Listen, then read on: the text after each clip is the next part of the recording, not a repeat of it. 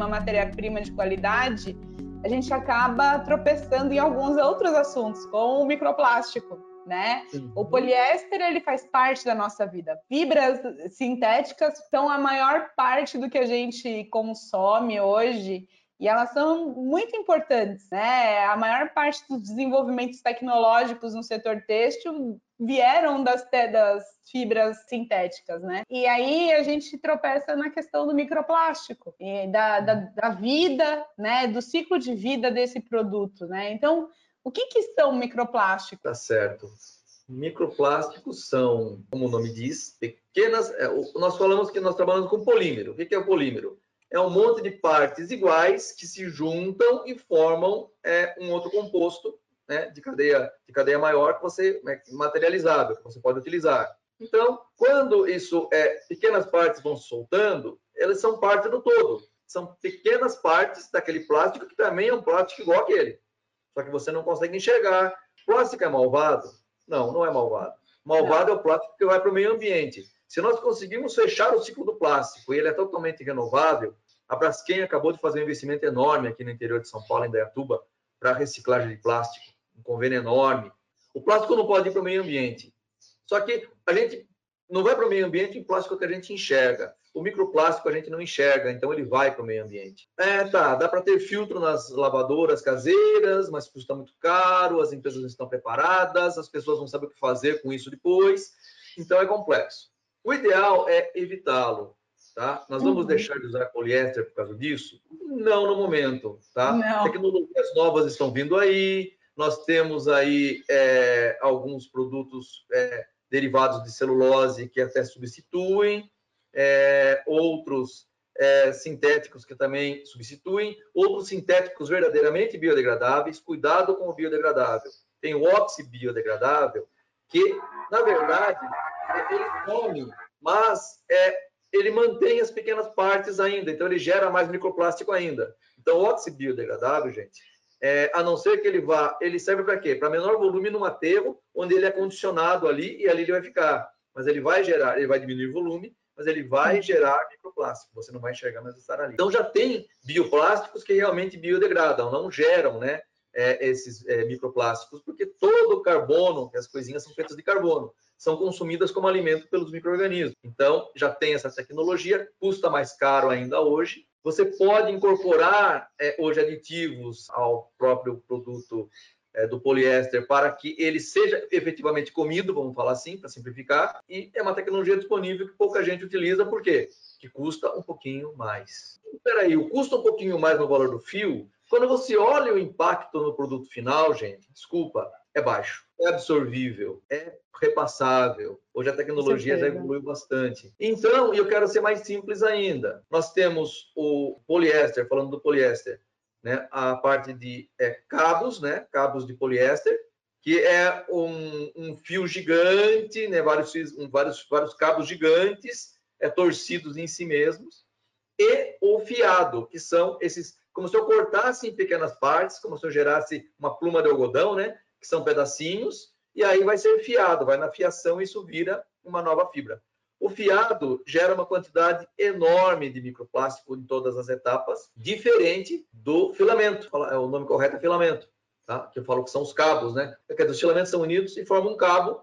É, esse é o mais econômico. Hoje eu estava falando com um é, especialista que é da Airjet, é uma startup lá do Sul, especializada justamente nessa questão é, sustentável de sintéticos ele estava explicando que vem crescendo cada vez mais globalmente o uso do cabo em vez do fiado, tá? justamente pensando nessa viés. Fora que a durabilidade do produto gera, gera menos peeling, a durabilidade do produto é muito maior, quer dizer, também a qualidade é percebida é maior, qualidade. maior e o produto é mais sustentável. Então, a, a questão do, do, do microplástico ela, ela, é séria. Até a gente, se fizer um exame de sangue, é bem capaz que a gente encontre microplástico, gente. É, é uma realidade. Não é, não é para pôr medo em ninguém, não, tá? É uma realidade. Vamos, o que está aí nós vamos ter que conviver, nós não temos uma tecnologia para remover. Vamos cuidar, então, do macro e é, evoluir, então, para substituição, é, principalmente do, não estou falando é, do, do fiado, ou usar um fiado biodegradável, verdadeiramente biodegradável, ou substituir por fibras é, derivadas aí de madeira, né, de, de reflorestamento, não de florestas ameaçadas, com certeza Né? Aí tem que ter a certificação. Forest Stewardship Council, FSC, que a gente vê até no papel, é, Canopy e outras mais. Então tem certificação também. Então, então, quem planta madeira, olha só, investe em certificação, investe em auditoria, Com né? certeza. né? Para garantir que a madeira dele vem de fonte renovável, gente. Então, é, a necessidade dessa cobrança documental, porque a rastreabilidade ela é complexa, ela não é simples. É, a cobrança documental entre partes, até chegar ao final da cadeia, ela, ela é necessária, né? A validação desse Verdade. processo é necessária. Ô, ô então, Marcelo, eu, é, a gente teve a, a Júlia que levantou a mão aqui. Júlia, você quer falar com a gente? Por favor, participe aqui com a gente. Eu abro o seu microfone aqui, ó. Olá. Olá. Olá, tudo bem? Boa tarde. Boa tarde. É, na verdade, eu gostaria de só falar como consumidor, né? É, se tratando de sustentabilidade, como consumidora, né? Quando eu utilizo um produto sustentável, né? Tem aquele marketing sustentável, é, querendo ou não, é, eu utilizo esse produto e satisfaz o meu ego, dá um, dá um assim uma impressão assim que você está contribuindo, né, com é, um mundo sustentável, né? Surge também, né? Uma coisa leva a outra. Existem os produtos orgânicos. Por que, que os produtos orgânicos têm um valor agregado, um valor a mais, né? O Marcelo comentou que os produtos da CIA eles não, não são não têm os valores mais elevados do, do que outros produtos do mercado, né? Querendo ou não, a gente fica, né, querendo é, é, utilizar um produto, contribuir com a natureza, mas tem essa preocupação também, né? E também a questão, é realmente um produto sustentável, é só marketing, né? Tem várias dúvidas, né? Mas é só um relato que eu gostaria de deixar. Não, o relato é perfeito. Poxa, é bem de encontro a um ponto que é o que o consumidor quer. Ele não quer ser responsável, Sim. ele quer fazer é. o consumo com culpa. Ele quer saber que tudo foi respeitado, que não teve mão de obra escrava fazendo a peça dele, que o meio ambiente não foi degradado para gerar aquela fibra, que o designer foi elaborado da melhor forma possível para dar conforto a ele, mas teve aí um pensamento em economia e escolha correta de aviamentos e materiais, que o processo industrial subsequente gastou menos água ou reciclou a água ou despejou a água de forma pura de novo no meio ambiente e cuidou de todas as questões químicas para não usar produtos que causem câncer ou dano ambiental no pós-uso. Então, isso que é? É o que todo mundo quer tá? É o, o consumo sem culpa, você poder é. comprar aquilo sabendo que aquele produto realmente é bom, isso causa um conforto. Eu fico muito confortável, né? Quando eu consigo adquirir um produto é, com esse nível. Mas, Júlia, você trouxe uma coisa muito interessante. A sustentabilidade, apesar dela ser muito importante na, no setor têxtil, ela ainda é tida como um tabu no setor têxtil né? Principalmente com todo, todo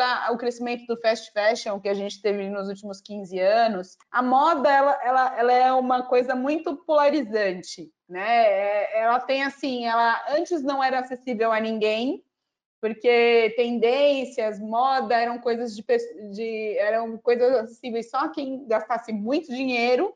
Depois o fast fashion trouxe isso para perto do público em geral. Nós usamos o fast fashion com o maior carinho, nós somos apaixonados pelo fast fashion, isso não tem problema nenhum, mas ao mesmo tempo, é, você não aceita um produto mais caro no fast fashion.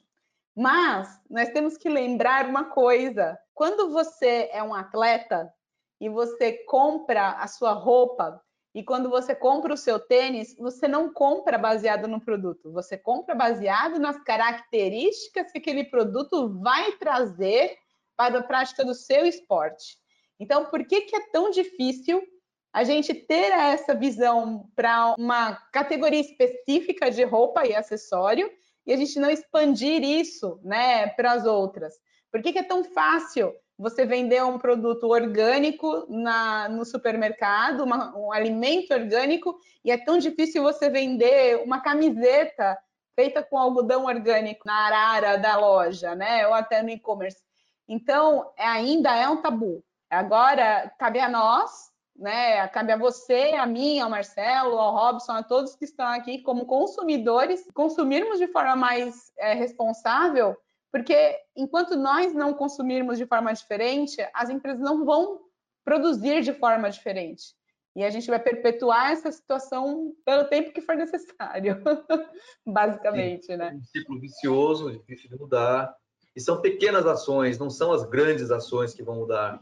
É, ah, quando a gente olha uma grande ação, é, temos que olhar para trás e ver quantas pequenas ações, né, que são os factais da parte do todo, foram necessárias para se juntar e gerar algo grandioso realmente, tá, gente? Então, é, não existe trabalho pequeno, não existe trabalho nessa questão de sustentabilidade, tá? É, todo é válido, contanto que ele não fique sozinho. Sozinho ele não tem força, ele não tem valor. Ele tem que se conectar à, à, à cadeia e tem que gerar valor em cada etapa, tá? Isso que é muito importante. Nós temos que olhar para tudo isso.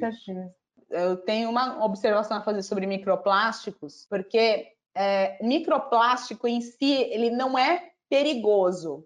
O problema é ele é um meio de transporte para microorganismos e para produtos químicos perigosos para dentro da água que a gente bebe, da comida que a gente come, do nosso organismo. Então, sozinho, o microplástico, ele, vocês podem procurar, ah, tem várias pesquisas médicas falando sobre isso, porque é um problema real e é um problema que vem crescendo, principalmente no Ocidente, mas é, muitas pesquisas vêm dizendo que ele, por si só, ele não é perigoso, e é verdade. Mas o microplástico, ele transporta coisas perigosas para a nossa realidade. Então, é por isso que nós precisamos tomar cuidado é, com o que a gente consome, e nós estamos lançando isso de forma completamente inadvertida, lavando as roupas na nossa máquina de lavar em casa. Então, esse é o ponto. É, é, as correntes do Atlântico, tem um estudo da Ocean Wise, da Associação Ocean Wise, que disse que uh, o Ártico está completamente lotado de microplásticos e a maior parte das correntes que alimentam essa poluição no Ártico vem do Oceano Atlântico, né? Então eles falam que, primeiro, pela cadeia do polímero que eles encontraram lá, eles conseguem determinar que são cadeias têxteis, que são a estrutura do polímero que eles encontraram é a estrutura que a gente utiliza na indústria têxtil. Começa daí.